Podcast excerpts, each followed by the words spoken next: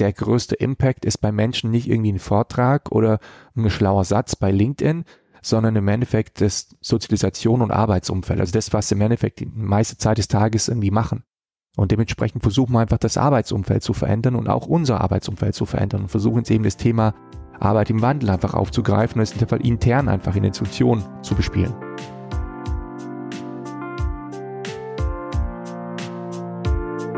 Herzlich willkommen bei Drei Seiten. Ich bin Stefan Graf und ich spreche in diesem Podcast mit vielen interessanten Menschen über ihre Erfahrungen, Tipps, Tricks und Erkenntnisse aus ihrem Leben. Diese Erfahrungswerte verpackt jeder Gast in drei Weisheiten und stellt sich hier vor. Heute mit dem Referent für Demokratiebildung und digitale Transformation, Dian Mihailovic. Hallo Dian, schön, dass du meinem Podcast dabei bist. Schön dabei sein zu dürfen. Erzähl mal, wer bist du, was machst du, wie verbringst du deine Tage? Ja, ich bin Dejan, ich arbeite hauptsächlich fürs Zentrum für Schulqualität und Lehrerbildung, bin an zwei Referaten als Referent tätig, einmal für Demokratiebildung und SMV und einmal für Digitaltransformation und Barcamps. Und dann bin ich noch mit zwei Stunden an der Schule, an der Pestalozzi Realschule in Freiburg, wo ich meinen Ethikkurs habe, die Zähne, den ich hergeben möchte und äh, Vater von vier Kindern. So haben wir uns ja auch ein bisschen kennengelernt. Ich saß ja auch mal bei dir im Klassenzimmer. Glücklicherweise auf der anderen Seite, also nicht als Schüler. Aber äh, es war eine coole Aktion, einfach mal irgendwie mit den Schülern zusammen was zu machen. Ist das auch Teil deiner Arbeit, dass du, sag ich mal, kreativeren Unterricht förderst? Genau, also ich, das ist tatsächlich, glaube ich, ja, das war mein Hauptanliegen eigentlich in der Beschäftigung, die ich da habe, Unterrichtsschule zu verändern. Und zwar in die Richtung, in die ich jetzt als notwendig einordnen würde. Und was ist da so dein Daily Business, wenn du sagst, also ist das das deutsche Bildungssystem ändern oder was genau muss man sich darunter vorstellen? Ja, so ungefähr. Das heißt, im Prinzip das, was jeder schon seit jetzt vermehrt wahrscheinlich jetzt letzten Monate, Jahre nochmal lauter sagt, dass einfach Schule sich grundlegend eben wandeln muss, weil eben sich halt das Leben in der Gesellschaft einfach grundlegend gewandelt hat und dass es einfach nicht mehr zusammenpasst, das ist einfach schon lang bekannt und dementsprechend versuche ich einfach zu überlegen oder dran zu arbeiten, welche Stellschrauben gibt es da, dass man so eine Veränderung einfach einleitet oder begünstigt.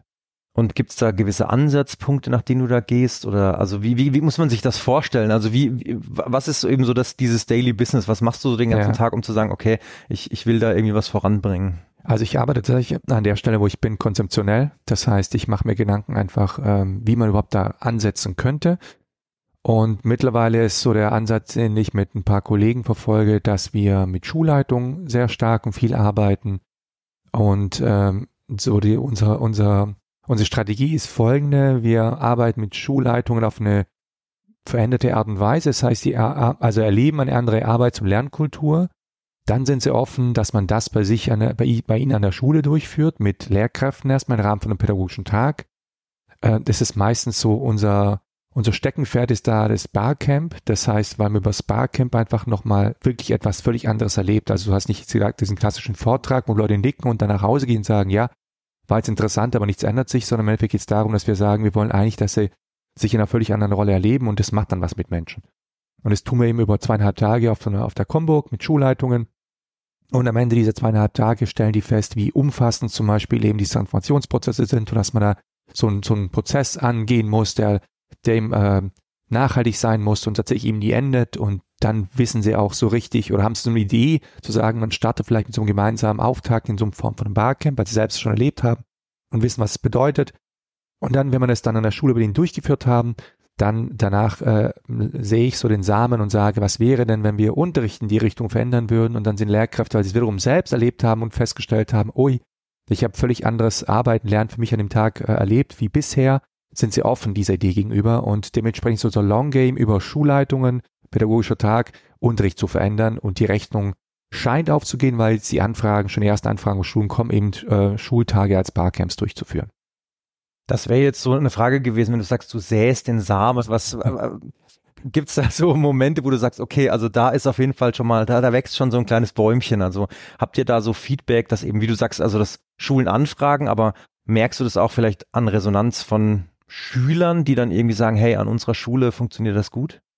Es ist tatsächlich von die Resonanz ist an allen Stellen da, dass die Leute einfach sagen, dass das, was bisher so war, festgestellt haben, es funktioniert da nicht mehr. Also überhaupt im Fortbildungsbereich gehen Menschen einfach sehr, sehr gezielt und punktuell zu Fortbildungen und teilweise gehen sie gar nicht mehr hin.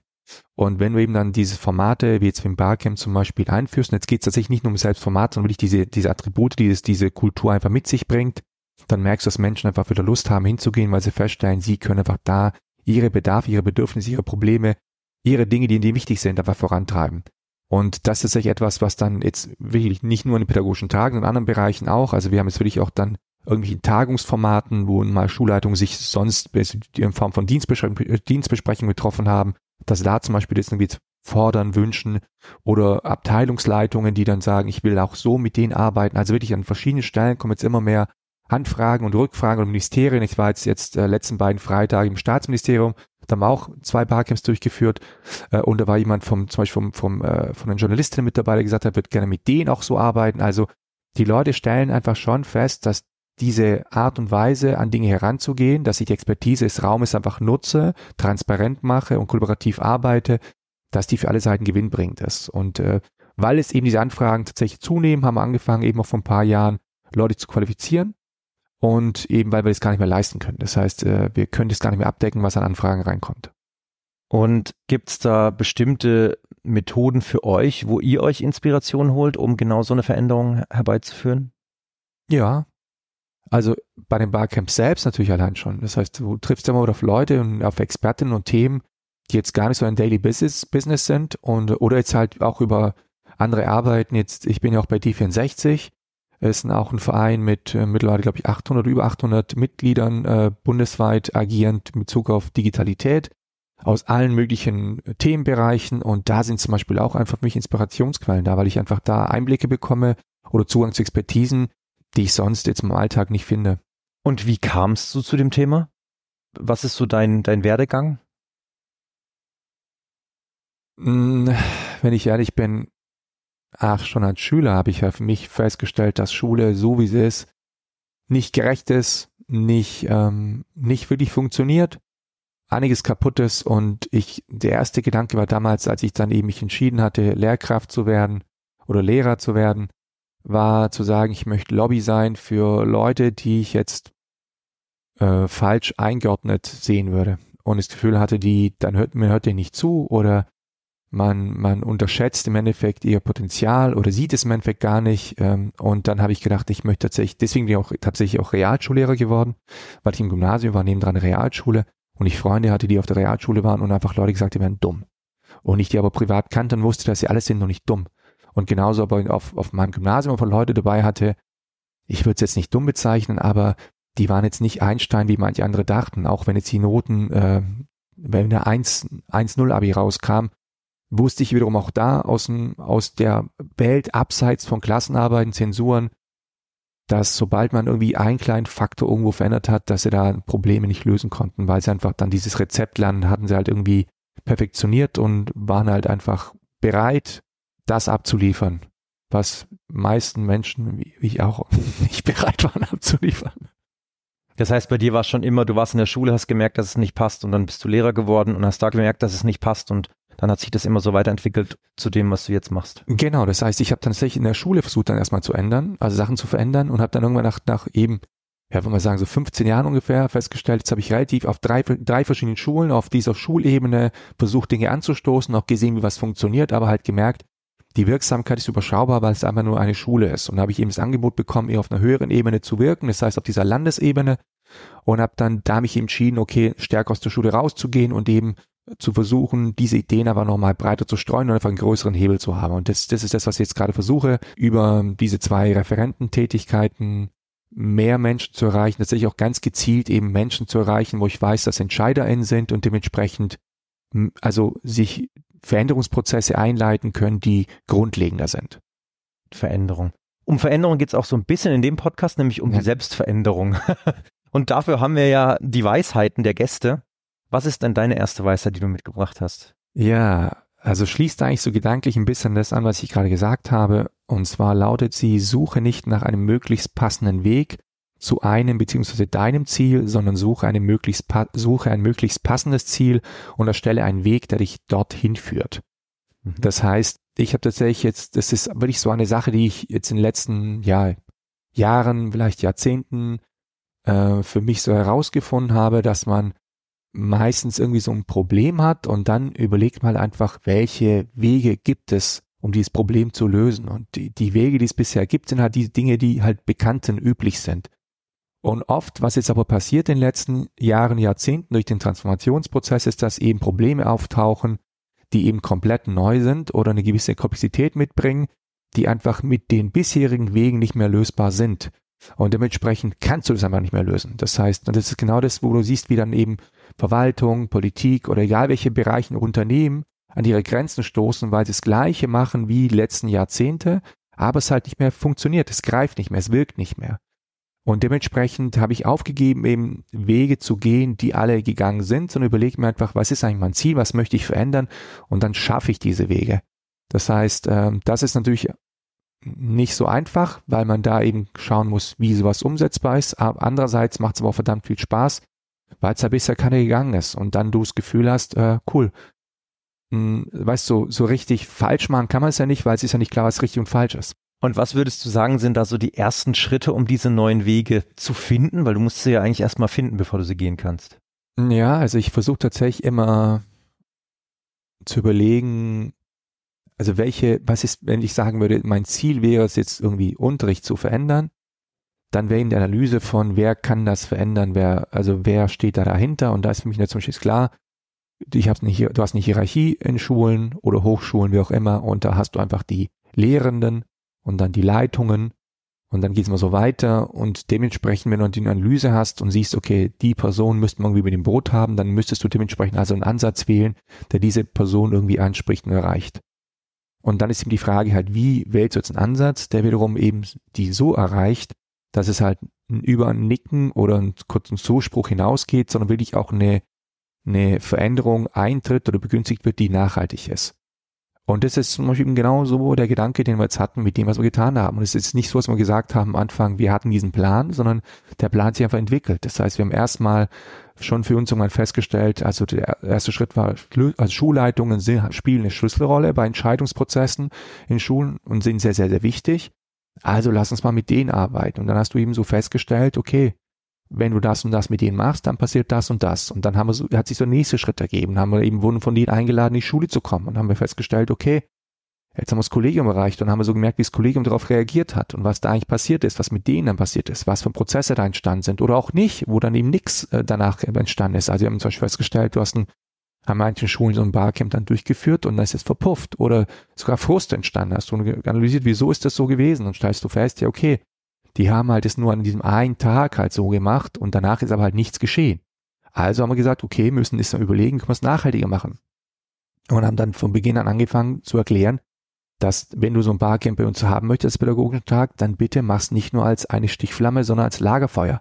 Das heißt, es muss dann eigentlich äh, schlagen wir mal sehr ja, proaktiv und laut vom Kollege und vor allem einfach am Tag des Barcamps auch vor, dass in der letzten Session zum Beispiel eine Session angeboten werden sollte, am besten von Schulleitung oder Schulleitungsteam oder so einer Steuergruppe, die es an der Schule gibt, die Frage zu diskutieren, wie geht es weiter? Und dass man sich dann eben Gedanken macht, wie kannst du im Schulalltag, also damit diese Idee, die jetzt entstanden ist, nicht irgendwie vom Schulalltag gefressen wird, Zeiträume schaffen, um dieses Arbeiten, diese Lernkultur, die stattgefunden hat, eben fortzusetzen. Und das sind zum Beispiel so Dinge, die dann eben so peu à peu sich über die ganzen Erfahrungswerte, die wir hatten oder die Praxis eben dann ergeben haben und mittlerweile haben wir was einig, einigermaßen stimmiges Konzept, aber bleiben natürlich auch da jetzt nicht stehen, sondern überlegen jetzt wiederum, wie geht's weiter? Also auch da, also das heißt jetzt, jetzt aktuell zum Beispiel ziehen wir jetzt auf die, auf unseren eigenen Arbeitsbereich, weil für uns einfach klar ist, der größte Impact ist bei Menschen nicht irgendwie ein Vortrag oder ein schlauer Satz bei LinkedIn, sondern im Endeffekt das Sozialisation und Arbeitsumfeld. Also das, was im Endeffekt die meiste Zeit des Tages irgendwie machen. Und dementsprechend versuchen wir einfach das Arbeitsumfeld zu verändern und auch unser Arbeitsumfeld zu verändern und versuchen jetzt eben das Thema Arbeit im Wandel einfach aufzugreifen und es in dem Fall intern einfach in Institutionen zu bespielen. Du hast jetzt ganz häufig von Barcamp gesprochen. Das ist ja dann schon auch ein, eine Art Wegfindung innerhalb des Teams. Also das heißt ja nicht, dass ihr da hingeht und denen Wege vorgebt, sondern es ist ja eher so, dass ihr nur dasteht und sagt, okay, so könnt ihr den Weg finden. Macht doch mal dieses Barcamp zum Beispiel eben als Wegfindung. Würdest du sagen, dass das schon essentiell ist, dass die Wegfindung, nennen wir es mal, aus dem Team selbst kommt? Auf jeden Fall. Wenn du willst, dass etwas nachhaltig und wirksam ist, dann geht's nur so. Also Arbeits- und Lernprozesse gehen dann tatsächlich nur so erfolgreich. Und deswegen würde ich jetzt gar nicht sagen, dass wir irgendwie, also vielleicht kann man Barcamp mehr so beschreiben, wenn es im Kontext von Wegen gehen würde. Wir befähigen sie im Endeffekt mit Proviant, mit Kompass, mit Zeit äh, und sagen, hier leg los und ihr entscheidet, wohin gehen möchtet. Das heißt, wir legen aber nur einen Rahmen fest, aber geben ihm so Attribute wie selbstbestimmt, äh, partizipativ, kollaborativ, inklusiv. Das heißt, dass wir versuchen also alles, was so ungefähr notwendig ist für dich, um diese Komplexität der Probleme irgendwie anzugehen, damit versuchen wir auszustatten. Und so ein Barcamp kann eben genau diesen Rahmen eben schaffen. Okay, vielleicht willst du mal ganz kurz in wenigen Sätzen erklären, was ein Barcamp ist. Ja, ein Barcamp muss man sich so vorstellen, du hast Menschen vor Ort an einem Tag, und du stellst denen im Endeffekt äh, bereit gewisse Anzahl an Räumen und gewisse Zeitfenster. Diese Zeitfenster dauern 45 Minuten. Meistens haben wir vier Zeitfenster. Und dann wird das Programm am Tag selbst mit Leuten gemeinsam ausgehandelt. Das heißt, Leute können vorschlagen, worüber sie sprechen möchten. Sie können eine Idee vorstellen. Sie können äh, eine Sache diskutieren. Sie können aber auch ein Problem irgendwie lösen wollen mit den Menschen, die vor Ort sind, weil sie einfach ganz viel Expertise vor Ort vorfinden. Oder sie können auch eine Hilfesession einfordern, weil sie sagen, ich kann etwas nicht und vielleicht kann jemand anders mir das zeigen. Ähm, oder auch ein Workshop ganz konkret, wo sie einfach zeigen, so und so könnte ich einen Podcast zum Beispiel erstellen. 45 Minuten zeigt er so die Grundskills, die man dafür braucht oder die, von mir aus auch die Gerätschaften, die man dafür braucht. Das heißt, es ist völlig frei und offen und Je nachdem, also jetzt im schulischen Kontext haben wir es natürlich ein bisschen modifiziert. Das heißt, da gibt es zum Beispiel jetzt was, es gibt auch so Protokolle, wo man dann eben dann mitschreibt, was so gesagt wurde, wesentliche Aspekte. Und das ist zum Beispiel auch so ein Aspekt, was Nachhaltigkeit angeht, jetzt bei so Barcamps in zivilgesellschaftlichen Kontext, dann kommst du zusammen und hast eher so Inspiration und Austausch und so weiter. Und jetzt im schulischen Kontext ist eher durch so Nachhaltigkeit mit angedacht und dementsprechend brauchst du zum Beispiel so eine Grundlage, mit der du weiterarbeiten kannst. Also meine Protokolle zum Beispiel, die wir so gängigerweise haben, ergänzt mit äh, Punkten, die unten dran stehen, äh, was ist so der nächste Schritt, wer kümmert sich darum, bis wann, um auch da eine Verbindlichkeit irgendwie zumindest irgendwie ja, zu schaffen und zu suggerieren, dass an den Stellen, wo wirklich ein Projekt entstehen kann, muss nicht, aber ein Projekt entstehen könnte, dass da einfach klar ist, lass uns schon direkt den nächsten Schritt einfach gehen. Und die Protokolle brauchst du insofern, weil du beim Barcamp, jetzt kann man sich ja vorstellen, wenn ich mehrere Räume habe, die zeitgleich stattfinden, ich muss mich entscheiden, wo ich reingehe und verpasse einfach andere Dinge, die ich gut finde.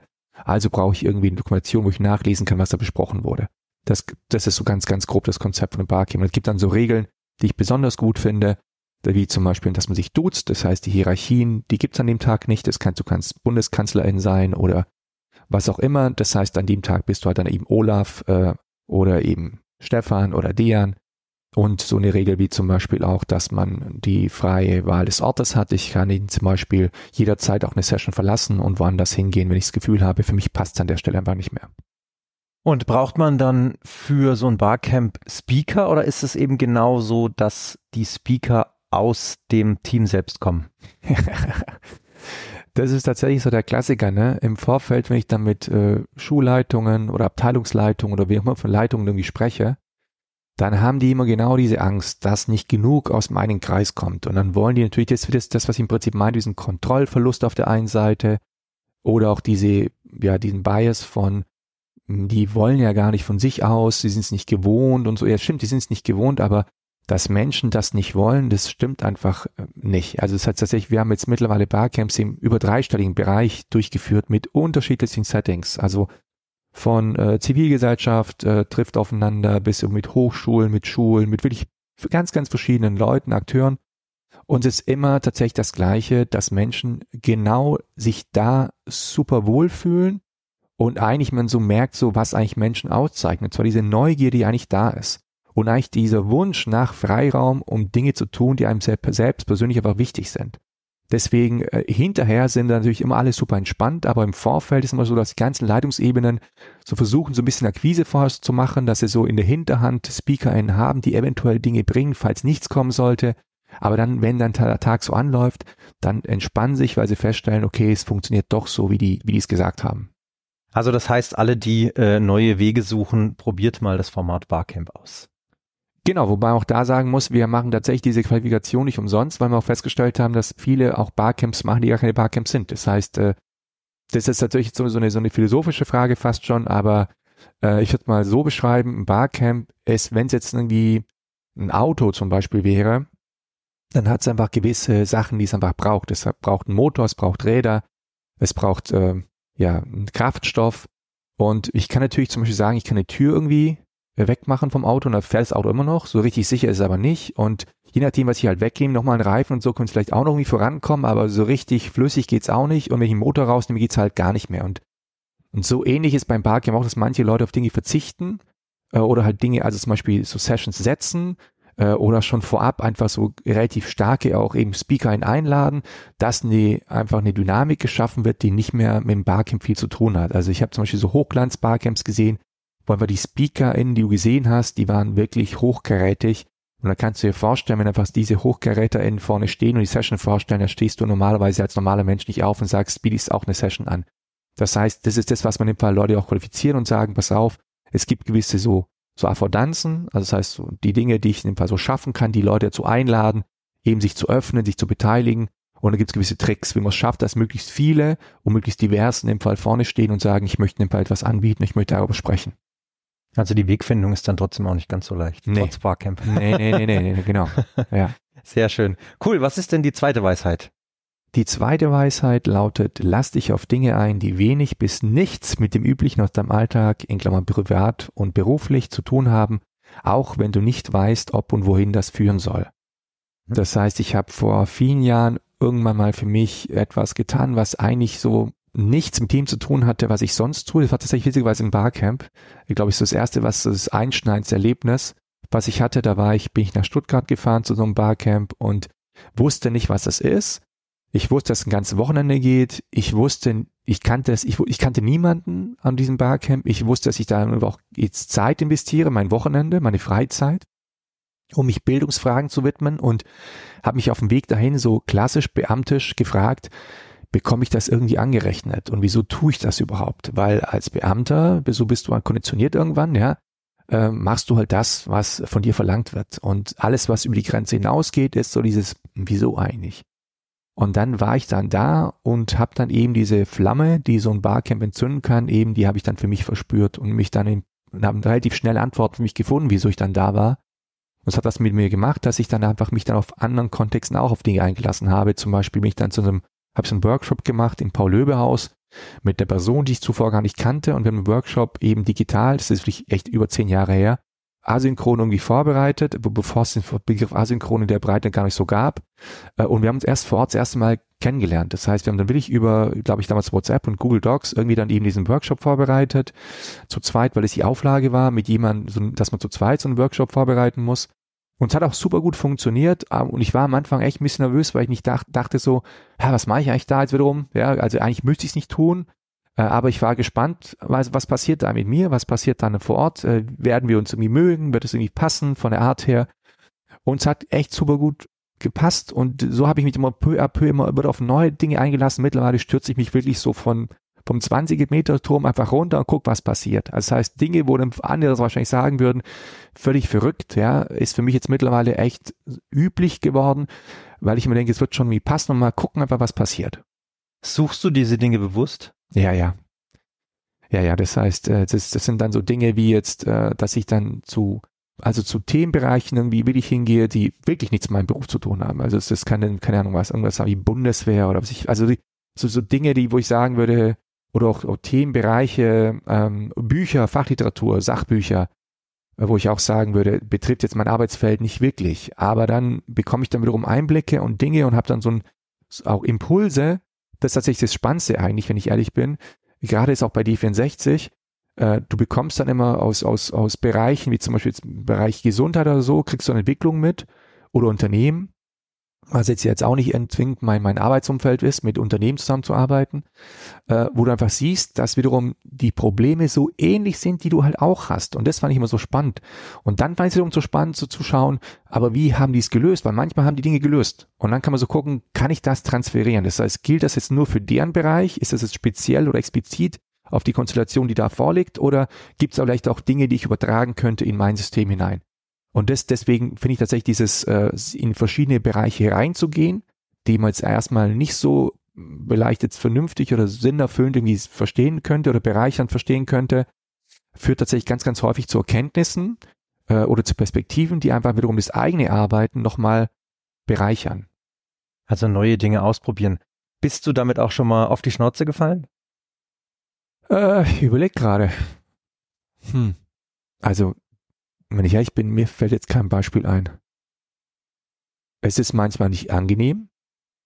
Das stimmt.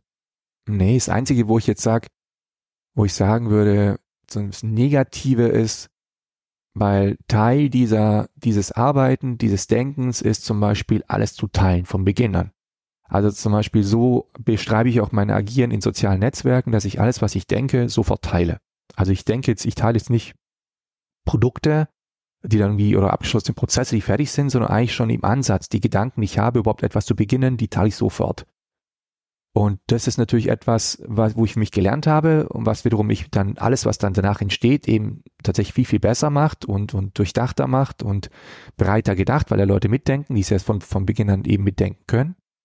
Ähm, und da habe ich tatsächlich negative, negative Erfahrungen gemacht, dass einfach Menschen das wiederum halt nutzen, um etwas zu tun, was ich jetzt nicht gut finde. Also halt, die nutzen das dann zum Beispiel, um das, also wenn du zum Beispiel eine Idee irgendwie äh, streust, dass sie das dann nehmen und dann als ihre Idee verkaufen und ihren Brand dann drunter klatschen und dann so tun, als ja, hätten sie eine gewisse Expertise in gewissen Bereichen. Das heißt, das ist etwas, was zum Beispiel jetzt nicht so gut finde, aber das ist, glaube ich, der Preis, den man dann dafür zahlen muss. Ja, und ich würde tatsächlich das trotzdem deswegen nicht ändern. Obwohl ich jetzt schon merke, dass ich jetzt mit einer Handbremse teile. Das heißt also, ich habe früher viel mehr geteilt als jetzt weil es mich tatsächlich schon ein bisschen nervt, weil eben auch die mediale, also die Öffentlichkeit und mediale Mechanismen, die funktionieren, tatsächlich wohl darauf reinfallen. Also ich einfach sehe, dass Menschen, die eigentlich über keine äh, Expertise verfügen und teilweise eben dann diese Referenzialität tatsächlich auch dann bewusst cutten. Das heißt, die, die nennen dann gar nicht die Primärquellen, wo sie in dem Fall Ideen herhaben, äh, sondern nennen immer nur sich das ist ja wiederum nicht gut für die Gesellschaft. Und das ist das, was mich so am meisten stört. Also unabhängig davon, ich, ich gönne den allen Ruhm, die sollen alle bekannt sein. Das ist nicht mein Interesse. Das heißt, ähm, die sollen alle jeden Tag im Fernsehen, im Internet irgendwie tausendmal Likes und Klicks bekommen. Das ist nicht mein Problem. Mein einziges Problem ist einfach nur, dass dann tatsächlich durch das Verhalten äh, notwendige Expertise, notwendige Verweise auf Personen, die wirklich Probleme lösen können, dadurch einfach ähm, ja verhindert werden oder zumindest nicht begünstigt. Also das heißt, dieses Teilen an sich war aber auch dann ein Schritt, den du eben erstmal wagen musstest. Oh, das ist ein, das ist tatsächlich so eine Sache, die man bei so Vorträgen und so sehr relativ häufig so leicht um Lippen geht. Kultur des Teilens. Das ist aber eine riesen Hürde. Ich weiß, wie ich das erste Mal einen Beitrag geschrieben hatte und dann diesen Beitrag mit zwei Freunden geteilt hatte und gesagt habe, schaut mal drauf. Und als sie das Ding zerrissen haben, ich gesehen die ganzen Korrekturen, äh, es hat schon was mit mir gemacht, weil ich dann gedacht habe, zum einen, ah, boah, wie schlecht ist das, was ich jetzt gemacht habe. Dann gab es auch so Fragen wie zum Beispiel, ist es noch mein Text? Und dann habe ich dann irgendwann so erst nach einer gewissen Zeit verstanden, es geht ja gar nicht um den Besitz von einem Text, sondern es geht im Endeffekt, du schreibst ja einen Text mit einem Anliegen. Du willst etwas besser verstehen oder anderen Menschen zugänglich machen. Und durch dieses Teilen mit den anderen Menschen, die Arbeit an, dieser, an diesem Text, wurde einfach der Sachverhalt oder die Problematik, die geschildert wurde, viel schärfer, viel präziser, viel besser auf den Punkt gebracht. Das heißt, hat im Endeffekt allen was gebracht. Also mir hat es geholfen, meine Gedanken nochmal besser zu strukturieren und gleichzeitig wiederum den anderen einfach hat es dadurch zugänglicher gemacht. Und das habe ich aber erst tatsächlich erstmal gebraucht, das zu verstehen. Und deswegen ist diese Kultur des Teilens für mich jetzt einfach mittlerweile so auch eine Netzkultur, aber es ist schon eine große Hürde, wo ich weiß, dass man mit Leuten darüber spricht, die werden jetzt alle auch jetzt wahrscheinlich nicken und sagen, ja, ja, stimmt, stimmt, aber in der Praxis, wenn man selber mal bei sich schaut, wo teile ich eigentlich, wie teile ich, wie viele Menschen teilen eigentlich, das ist nicht etwas, was man jetzt in der großen Masse vorfindet, auch nicht heute. Also mehr teilen. ja. Auch gerne den Podcast teilen. Ja. Okay, was ist denn die dritte Weisheit? Ja, die dritte ist eigentlich was Simples und doch wahrscheinlich mit, mit das Wichtigste. Zeit ist das kostbarste Gut. Setze es weise ein.